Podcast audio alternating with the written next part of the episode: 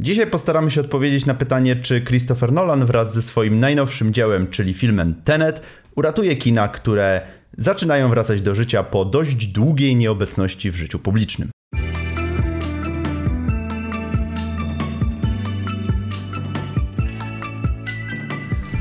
Cześć, witamy Was bardzo serdecznie. Z tej strony Kamil. I Rafał. I dzisiaj porozmawiamy sobie o pierwszym wielkim, tak naprawdę pierwszym wielkim kinowym blockbusterze tego roku, e, czyli Tenecie Christophera Nolana. Wszyscy nie mogliśmy się doczekać, film był kilkukrotnie przesuwany, nagle się udało, w Polsce jest dostępny w kinach 26 sierpnia, no i czas sobie o nim porozmawiać. Postaramy się stworzyć ten materiał bez jakichkolwiek spoilerów, oczywiście będzie to ciężko, jak w przypadku filmów Nolana, opowiadać o nich dogłębnie, bez spoilerów raczej nie można, ale postaramy się, więc czas zabrać się za film. Dokładnie. Filmy Nolana są tworzone w taki sposób, że bardzo ciężko rozmawiać o nich bez spoilerów, ze względu na to, że e, no to jest chyba jeden z, jeżeli nie jedyny Y, z reżyserów we współczesnym kinie, który tworzy oryginalne produkcje, tak naprawdę na bazie swoich scenariuszy, swoich, swoich pomysłów, swoich scenariuszy, y, swoich wizji, które. I to jest reżyser, który przez lata wypracował sobie właśnie tak. Y, taką pozycję, że studia pozwalają mu na, na realizowanie tych wizji, na co inni reżyserzy sobie nie mogą tak naprawdę pozwolić. No i tutaj mieliśmy dodatkowo tą właśnie Y, całą akcję związaną z, oczywiście z koronawirusem. Y, no i tą postawę Nolana, który bardzo chciał, y, nie chciał wypuścić koniecznie tego filmu na rynek VOD, tylko do kina. I tak premiera była chyba trzy czy czterokrotnie przekładana. Miała być początkowo bodajże na początku lipca, chyba mhm. 12. No i to jest bardzo ciekawe, że tutaj się faktycznie zgodzili i faktycznie w tych niepewnych czasach, bo film kosztował ponad 200 milionów dolarów, a nie wiadomo, czy się zwróci. W, tych, w tej sytuacji, sytuacji pandemii, ograniczeń w kinach, e, tego, że ludzie niechętnie chcą chodzić do kin, pewnie teraz ze względu na obawę o, o, własne życie, więc no ja jestem bardzo ciekawy, czy to, czy to się zwróci, bo mm, Christopher Nolan niejednokrotnie udowodnił y, studiom, że warto w niego inwestować, więc no tak, jestem ciekawy. Tym tak. bardziej, że mam, mam wrażenie, to już może od razu zaznaczę, zanim e, przejdziemy dalej, już e, jakby do mojej opinii, że jest to jeden ze słabszych filmów Christophera Nolana. Ja bym rozpoczął od tego, że faktycznie e, jest to człowiek, jeden, jeden z niewielu człowieków kina, który jeszcze cały czas bazuje na swoich pomysłach, na swoich konceptach, które gdzieś tam w głowie stworzył i teraz próbuje je przelać na, na ekran. Ale co ciekawe, jest też postać, która dostaje przyzwolenie na stworzenie mhm. takiego filmu, który jest filmem bardzo drogim, filmem, gdzie gdzie efektów specjalnych jest niewiele, filmem, który ma obsadę dość ciekawą, e, a jednocześnie też musi się zwrócić, bo koszta no były właśnie. ogromne i, i, on musi na siebie zarobić, a wyszedł do kin w takim dziwnym momencie, cały czas był przesuwany. W ogóle Nolan jest bardzo, e, bardzo taki zamknięty, jeśli chodzi o swoje poglądy przeżywania filmów, e, w ogóle odbierania filmów, bo też pojawiła się informacja, że Warner puszcza ten w Stanach Zjednoczonych, ten Tenet pojawia się mhm. tam, gdzie kina są otwarte, e, ale jednocześnie nie pojawia się w drive-inach, tam, gdzie kina są zamknięte. Czyli nie ma możliwości w ogóle zobaczenia Teneta w Stanach Zjednoczonych poza ośrodkami miejskimi, gdzie kina są już otwarte. E, więc to też jest związane z tym, że Nolan chce, aby ludzie w jak najlepszych warunkach oglądali jego filmy, e, co w drive-inach oczywiście tam te możliwości są ograniczone. To jest przedziwna sytuacja i też jestem ciekawy, jak te, jak te powolne powolne otwieranie się tego filmu w różnych miejscach na świecie wpłynie też na jego ostateczny zarobek. Na box office. Ja jestem ciekawy, jak to będzie wyglądało po pierwszym weekendzie, bo no to myślę, że nam już sporo powie odnośnie zarobków tego filmu. E, co do samej fabuły już może przejdźmy, bo no ja mam ten problem z Christopherem Nolanem, że e, ja bardzo lubię jego koncepty, lubię jego pomysły, e, naprawdę są ciekawe, tylko że właśnie same jego pomysły, bo gdy przychodzi już do realizacji tych pomysłów, do y, na, w tej warstwie scenariuszowej, a przede wszystkim w pisaniu postaci czy dialogów, no to już tutaj jest duży problem mój z Christopherem Nolanem, ponieważ ja mam takie cały czas odnoszę wrażenie, że on nie traktuje tych swoich bohaterów jak um, ludzi i nie skupia się właśnie na tych bohaterach, tylko na prezentowaniu y, wyniosłej, wielkiej, epokowej historii, która ma ci y, przedstawić, że ten film ma być arcydziełem, tak. a nie historią o y, żyjących ludziach. No i tutaj to mam w wrażenie, że... się zgadzam, tak. Tutaj mam wrażenie, że to wychodzi jeszcze bardziej niż w poprzednich filmach. No może poza Dunkierką, bo tam w ogóle nie było protagonisty. Dobrze, a tutaj, a to, dobrze, że użyłeś tego słowa. Mamy, no dobrze, że użyłeś tego słowa. No właśnie, bo w tym filmie widzimy to jeszcze dobitniej. Nasz główny bohater nie ma imienia.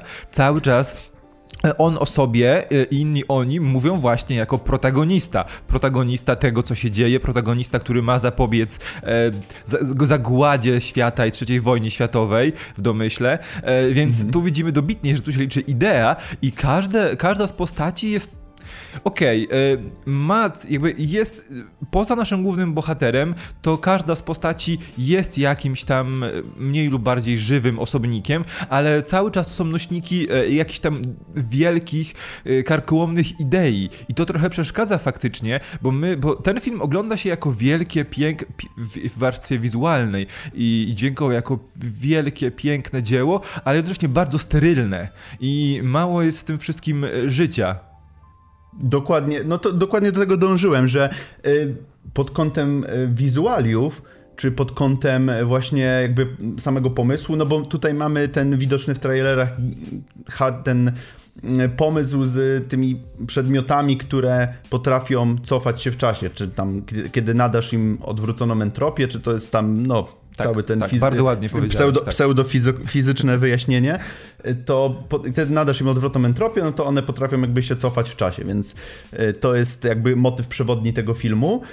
E, I to wszystko wygląda fenomenalnie. No ja uwielbiam to, że Nolan nie w ogóle nie używa efektów specjalnych, tylko wysadza rzeczy na swoim planie, czy na przykład rozbija samochody.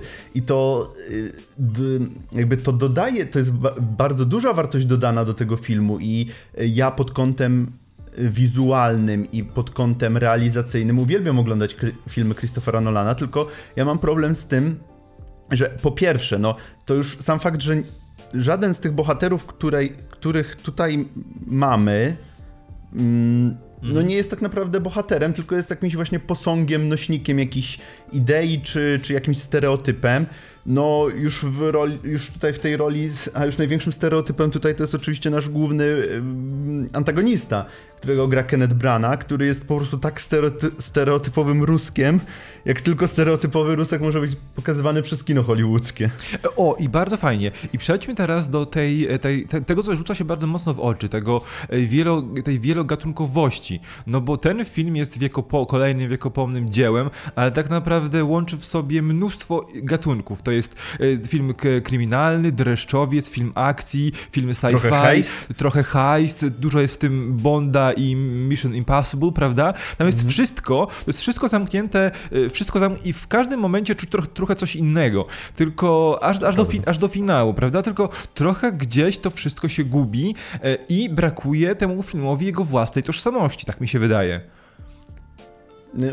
To zgodzę się na pewno, bo jest to taki miszmasz trochę niekon pewnie kontrolowany, ale no, jakby wrażenie jest zgoła inne, więc y, mam wrażenie, że trochę niekontrolowany. No mamy tego Michaela Kane'a, który gdzieś tam jest y, dodatkowo jeszcze wprowadza ten nastrój taki bryty, brytyjskość taką bondowską. Y, mamy Roberta Pattisona, który też jest takim typem no bo mamy tutaj tą, in, znaczy, ta fabuła jest oparta na tych dwóch bohaterach. Mamy y, właśnie naszego protagonistę granego przez Johna Davida Washingtona, no i Neila, którego gra Robert Pattinson. I to też jest taki. Mm, no, jakby to się opiera na różnicach ich charakterów, bo protagonista jest takim bardzo ym, zadaniowcem, natomiast y, Neil jest takim właśnie typem y, luźnego agenta, może tak to nazwijmy. Taki, y, który No, brakuje mu tylko wstrząśniętego, niemieszanego w dłoni.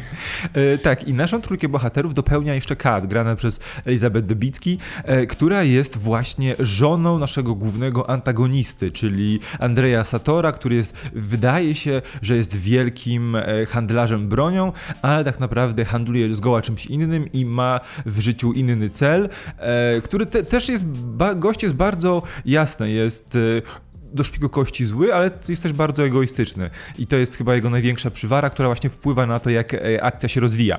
E, ale Kat jest to jest ciekawa rzecz, bo nie mamy tutaj żadnego takiego prawdziwego love interest, prawda? Bo Kat jest, e, no tak. ma swój cel, e, też troszeczkę potrafi manipulować tak, żeby przekręcić to na swoją korzyść, ale jednocześnie jest manipulowana przez naszego protagonistę i przez całą tą e, akcję, która się w tyle dzieje, e, ale jednocześnie jest taką e, twardą e, kobietą, która faktycznie znalazła się w, w złym momencie, w, w, sytuacji bez wyjścia i chce coś zrobić. I tu od razu przypomina mi się film Wdowy, w którym Debicki również y, zagrała, też fantastycznie zagrała, jak wszystkie bohaterki. I to było pierwsze skojarzenie, które przyszło mi do głowy.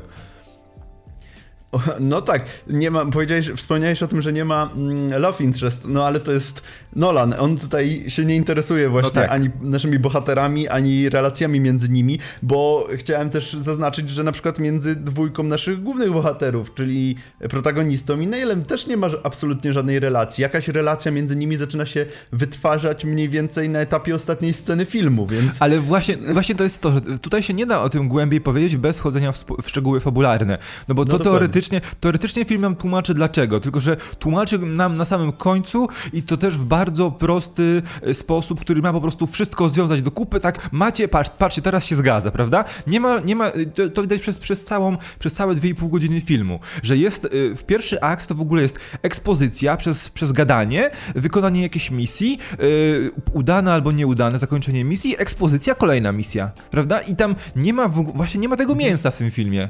To skoro już ponarzekaliśmy sobie na tych bohaterów i na tą warstwę jakby scenariuszową, y, to może właśnie jeszcze o samej y, jakby intrydze i o samych, y, samym technicznym wy, wykonaniu. I na przykład ja chciałbym zacząć od tego, że w zwiastunach jest pokazana wielka scena wybuchu samolotu. I ja chciałem. Ja myślałem, że ta scena to będzie gdzieś jakaś jedna z finałowych, czy gdzieś, no na pewno w drugiej połowie filmu. A to jest, kurde, pierwsze pół godziny z dwóch godzinnego filmu. Także y, ja już będąc siedząc w kinie na tym etapie nie byłem absolutnie w stanie powiedzieć co tu dalej się będzie działo, bo to pół godziny, a oni się wypstrykali ze wszystkiego co pokazali w zwiastunach. Y, I będąc w kinie, ja nie powiem, ja czerpałem przyjemność z oglądania tego filmu, bo film jest przepięknie nakręcony. Y, jest bardzo ta paleta kolorów jest taka też chciałem powiedzieć trochę Snyderowska, ale nie do końca, no bo to jest no to jakby ta paleta kolorów i te, te, te kadry to jest y, tutaj Snyder z, z Nolanem jakby mają to podobnie, jednak mhm. Nolan to robi dużo lepiej, tak technicz, pod kątem technicznym mam wrażenie. Y, co mi się nie podobało to muzyka. Y, muzyka była tragiczna, taka bardzo bębnowo-dudnieniowa która tak naprawdę psuła mi bardzo dużo w odbiorze tego filmu, ze względu na to, że Mm, nie wiem, czy to jest. Nie wiem też, czy to nie była kwestia może nagłośnienia sali, bo. Yy, strasznie, strasznie to dudniło, aż ja się trzęsłem w fotelu w tym kinie.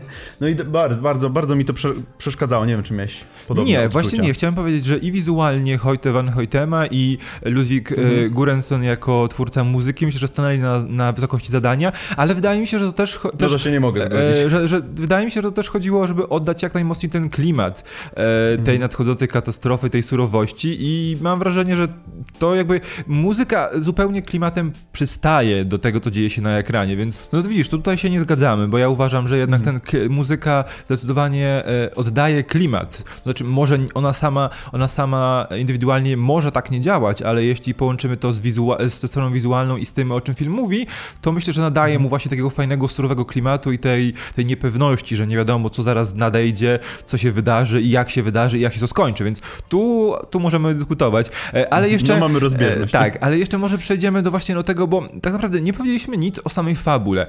I nie zdradzając szczegółów, ja bym chciał powiedzieć o tym, że rozpoczyna się nam mówić od tego, że są jakieś obiekty, które mają właśnie tą entropię odwróconą, które, które działają odwrócone w czasie, ale im dalej w las, tym widzimy, że to coraz ta, ten pomysł fabularny coraz mocniej się nam psuje. Trochę jak domek z kart się Rozszerza. rozpada.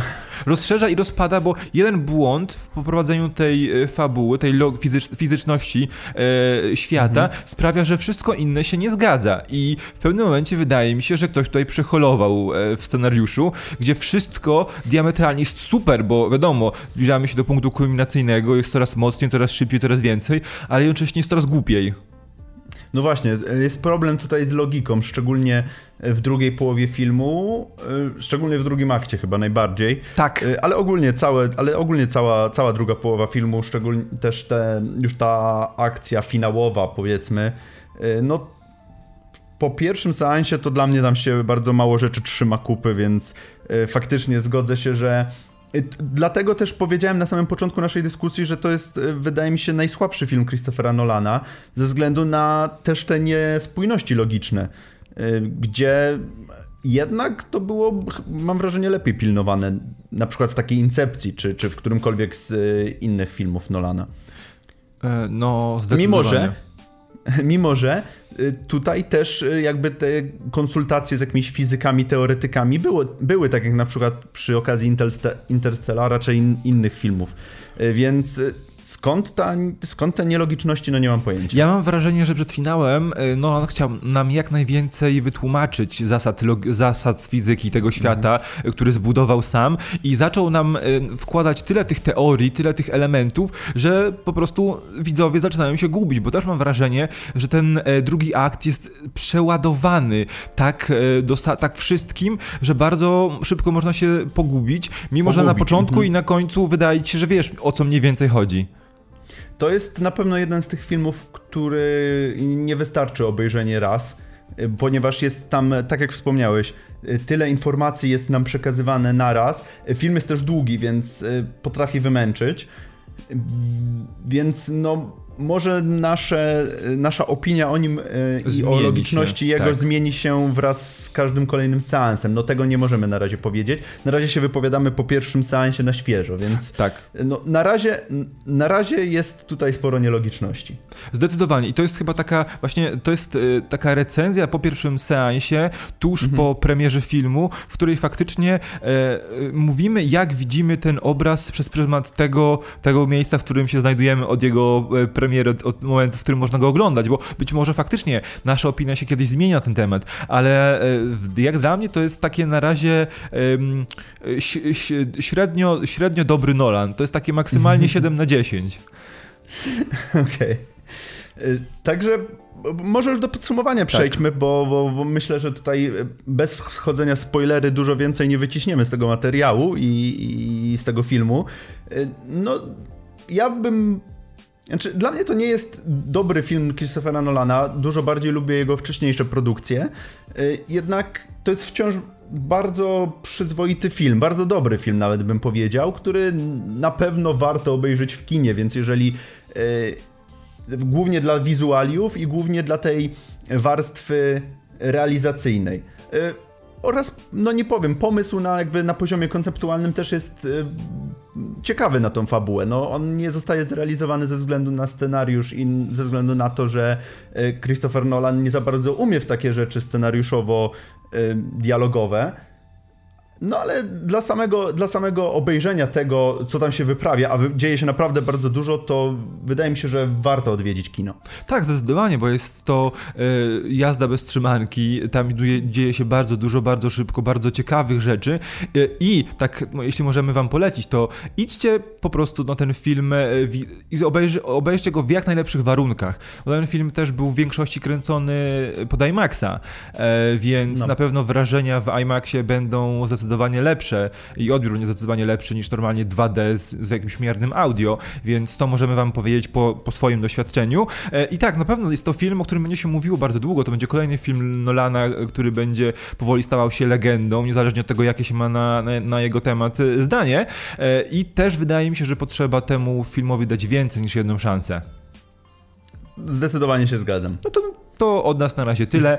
Mam nadzieję, że porozmawiamy sobie na ten temat w komentarzach, na temat Teneta. Dajcie znać, jaki jest wasz odbiór po jednym lub wielorazowym obejrzeniu tego, tego filmu Nolana i czekamy na was i tutaj w komentarzach, i na social mediach, a my widzimy się przy okazji kolejnych materiałów. Mam nadzieję, że porozmawiamy sobie, będziemy już o Tenecie rozmawiać wielokrotnie. Też mam taką nadzieję. Do zobaczenia następnym razem. Cześć. Cześć.